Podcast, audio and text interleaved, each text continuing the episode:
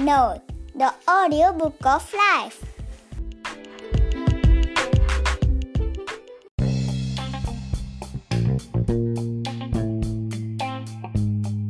Hello வணக்கம் and welcome to rough note the audio book of life rough note பாட்காஸ்ட்டுக்கு உங்களை அன்போடு வரவேற்கிறேன் நான் ரஞ்சிதா இன்னைக்கு எபிசோடில் நம்ம எதை பற்றி பேச போகிறோம்னா ஒரு தலைமுறையினருடைய கதையை பற்றி எந்த தலைமுறை என்ன கதை அப்படின்னா தி இண்டோ ஜென்ரேஷனோட கதை.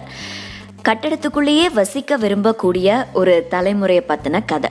இந்த மாதிரி நிறைய பேர் நம்மளை சுற்றி நம்ம அன்றாட வாழ்க்கையில் கூட சந்திக்கலாம். இந்த தலைமுறை அப்படின்னு சொன்னதும் ஏதோ எழுபது எண்பது வயசானவங்களா இருப்பாங்க அல்லது ஏழு எட்டு வயசு குழந்தைங்களா இருப்பாங்க. அப்படியெல்லாம் ஒன்றுமே கிடையாது.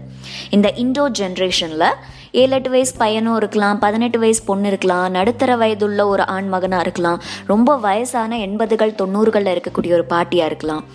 எல்லா வயதினரும் இந்த இண்டோ ஜென்ரேஷனுக்குள்ளே வரலாம். Depending on their life style and background இந்த மாதிரியான ஜென்ரேஷனில் இருக்கக்கூடியவங்க தொண்ணூறு சதவீதத்தினர்.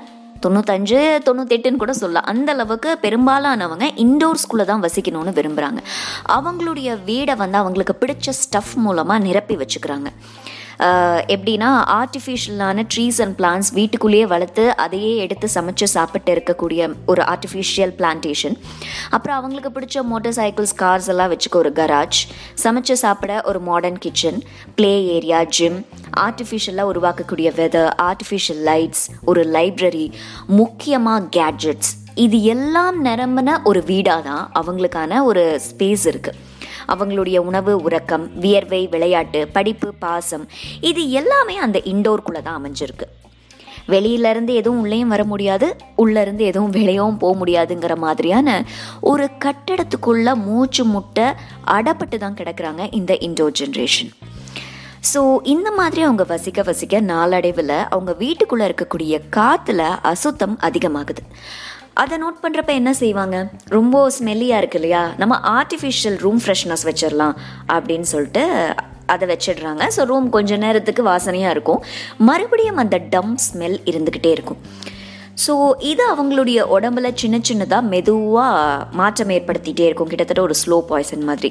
தும்மல் தோல் அலர்ஜி சோர்வு இது எல்லாமே ஒரு மைல்டு சிம்டம்ஸாக தான் ஆரம்பிக்கும். எடுத்ததுமே அவங்களுக்கு வந்து இதான் ரீசன் நம்ம உடம்புல இதெல்லாம் நடக்குதுன்னு அவங்களாலே அதை டயக்னைஸ் பண்ண முடியாது.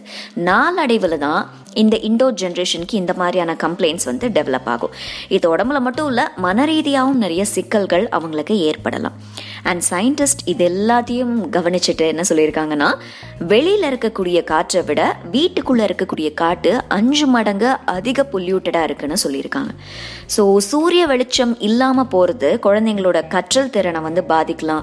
பெரியவங்களுக்கு பிபி அதிகரிக்கலாம் ஆஸ்துமா உருவாகலாம்னு நிறைய கம்ப்ளைண்ட் சொல்கிறாங்க முக்கியமாக பெரியவங்களை விட குழந்தைங்களோட அறைகளில் பார்த்தீங்கன்னா இந்த பொல்யூட்டன்ஸ் ரொம்ப அதிகமாக இருக்கும்.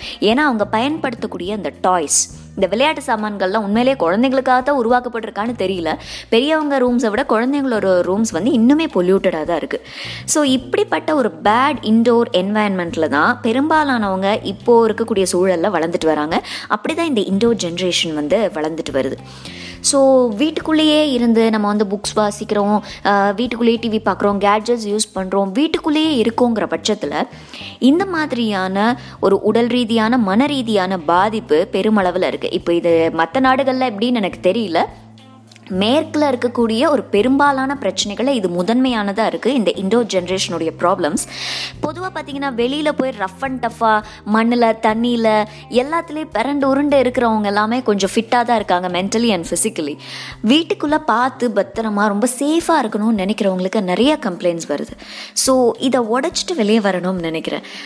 உடனே எல்லாரும் வெளில போங்க எல்லா தண்ணியும் குடிங்க ரொம்ப ரஃப் அண்ட் டஃபாக இருங்க. அப்படிங்கிற கிடையாது.